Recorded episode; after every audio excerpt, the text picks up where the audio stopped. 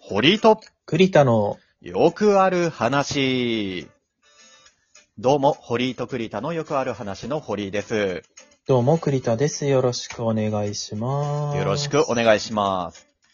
前回のオードリーの話、乗れなくてちょっと悔しいんですよね。はいはいはい。そうです。なぜかというと、うちんちテレビがないんですね。なるほど。テレビがあったんですけど、最近壊れちゃいまして。あんま壊れないけどね、テレビって。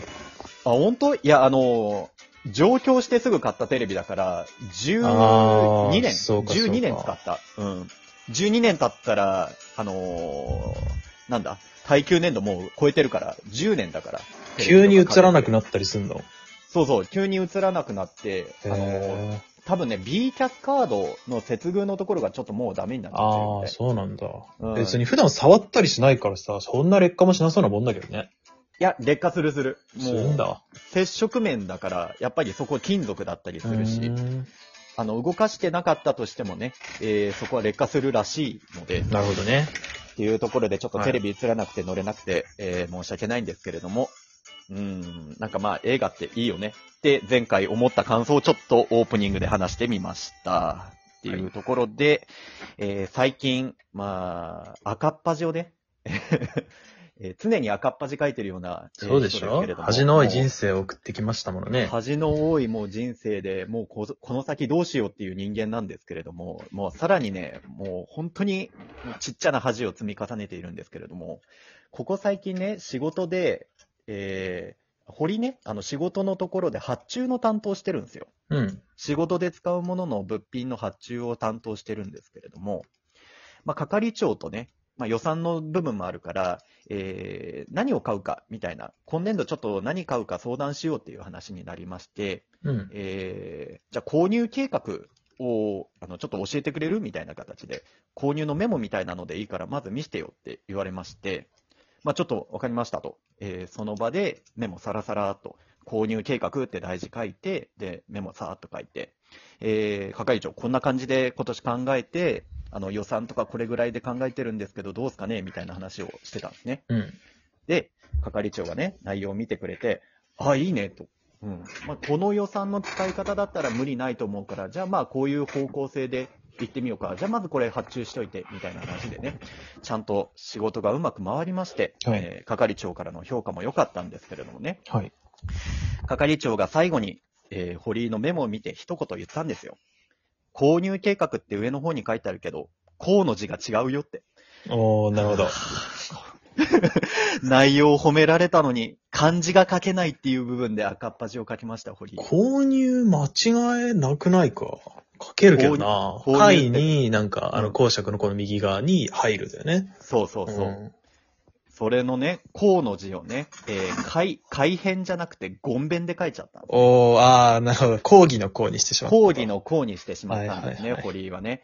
そういうね、なんか、変の作りで間違えるみたいなのが、堀井はもうここ最近多くなってきてまあまあ、あるあるっちゃあるあるだけどね。うん。漢字書けなくなってるっていうのは、俺だけですかね、本まあ、これはそうでしょう、みんな。だって、ペンを持つ機会が減ってますもん当、ね。そうそもそも、スマホ、パソコンばっかりで文章を書くから、字を手で書かないんですよね。そマジで書かない。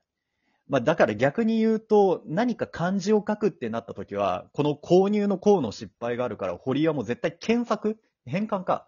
スマホで一度文章を打って、変換してからその漢字を書き写してるっていうことをやってまして。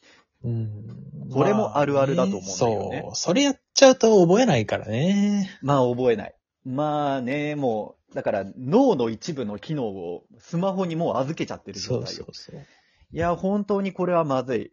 内容で褒められたのに漢字でね、 印象が悪いというか、減点されるのは非常に良くない。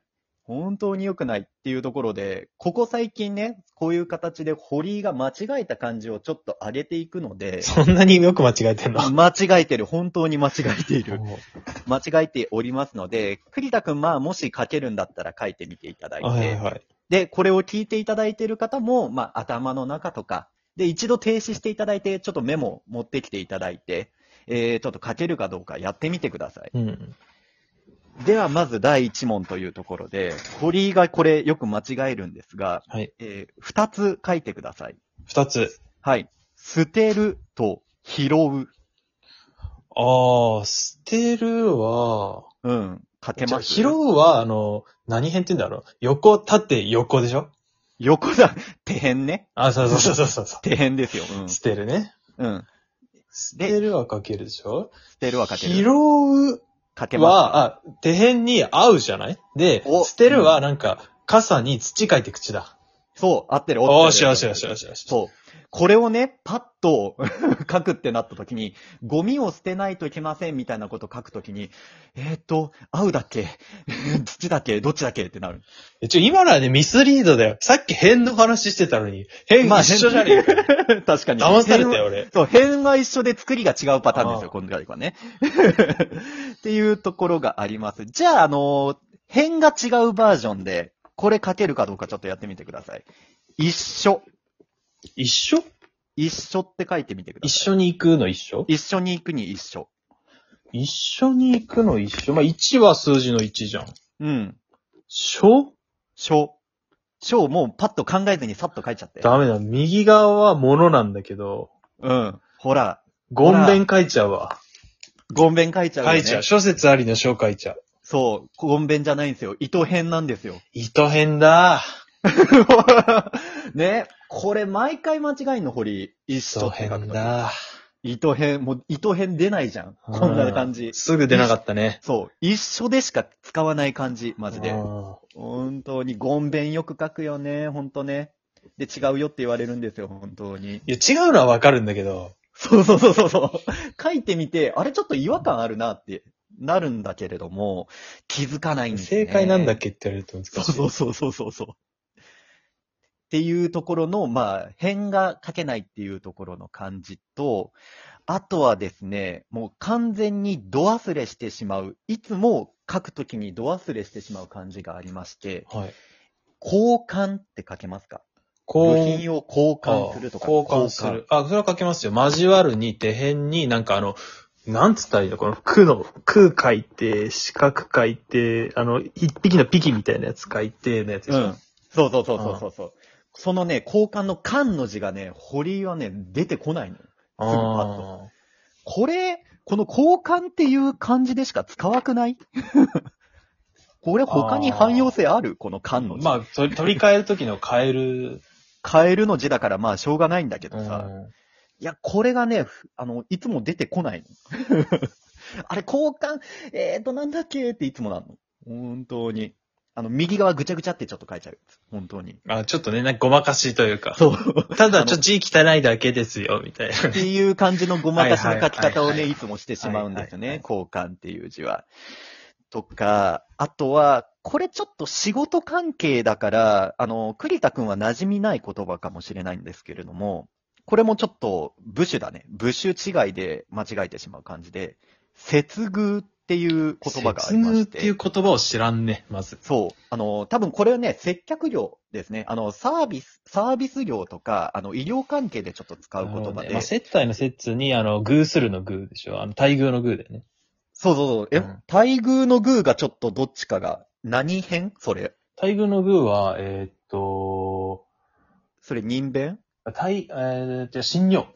信用ね。あ、よかったよかった。栗田君合ってます。合っあてる。の、言葉知らなかったみたいだけれども、それで合ってます。うん。信用で書くんだけれども、あのね、偶数とかの、あの、人弁で書うじゃん書いちゃうのよ。毎回偶って書くとき。その偶ってなんか、数学かなんか出てくるやつの偶でしょ。そうそうそう。だから偶数奇数そうのそうそう、偶そう数だよでね。待う遇ん出てくるのを、そう。で、ま、これ意味が、あの、接客の要は上位互換だと思って。接客の上位互換で、あーまあ、相手を理解して適切に丁寧に応対することを接遇って言って、はいはいはい。あの、まあ、なんか、あの、なんかそういう検定とかもあったりするような言葉なんあ、ですけど。接遇検定みたいなのがあるのそううそうそうそう。はいはいなんか資格というか、なんかそういうのであるぐらいの言葉なではあるんだけれども、ん人に接するから人弁で書きがちなのよ、堀井は。でもね、あー信用なのよ。。信用だね。うん。。そう。毎回ね、間違えて、で、なんか、この接遇の対応があの、あなた良くなかったですよみたいなことを、なんか注意喚起で書くときに、逆にグーの字間違ってますよって指摘されてしまうっていうね それはちょっとね、ダメですね。説教してる時に間違った言葉を使うと、ちょっと。いや、本当にね、ね、もうか説得力がなくなってしまうんで、ね。格好がつかないこともうん丸出しでございまして、っていうところで漢字が書けない漢字になっておりまして、堀井はマジで。なるほどね。ちょっといくつか、えー、挙げましたが、ちょっとまだまだある、堀井は。 漢字が書けない、マジで。ちょっと漢字ドリルとかやった方がいいのかな、いや、 まあそこま、まあアプリで今ありますよ。多分。いや、だからアプリでやったらスマホでしょでもか書くやつあるでしょ指とかで。指と、だから、多分ね、スマホを返しちゃダメだと思ってんの、これ。多ああ、分もう紙じゃないとダメ紙じゃないとダメ、ペンを持たないとダメあー。まあそれはちょっとね、頭が硬いかなと思うけどね。いやいやいやいや、あのー体で覚えてるものだからさ、漢字っていうのは会。計ですね。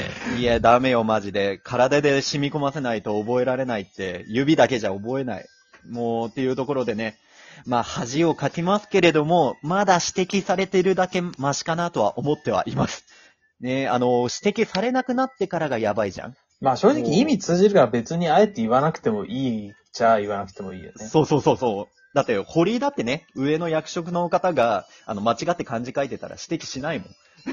まあ、意味通じるし、あの、言いたいことわかるからいいかなって。まあ上の人にはちょっと言いづらい。そう、言いづらいし、まあ、うんあと、同僚にもね、堀井は言わないのよ、あんまあり。そう。まあ後輩とかだったら言うかもしれないけどね。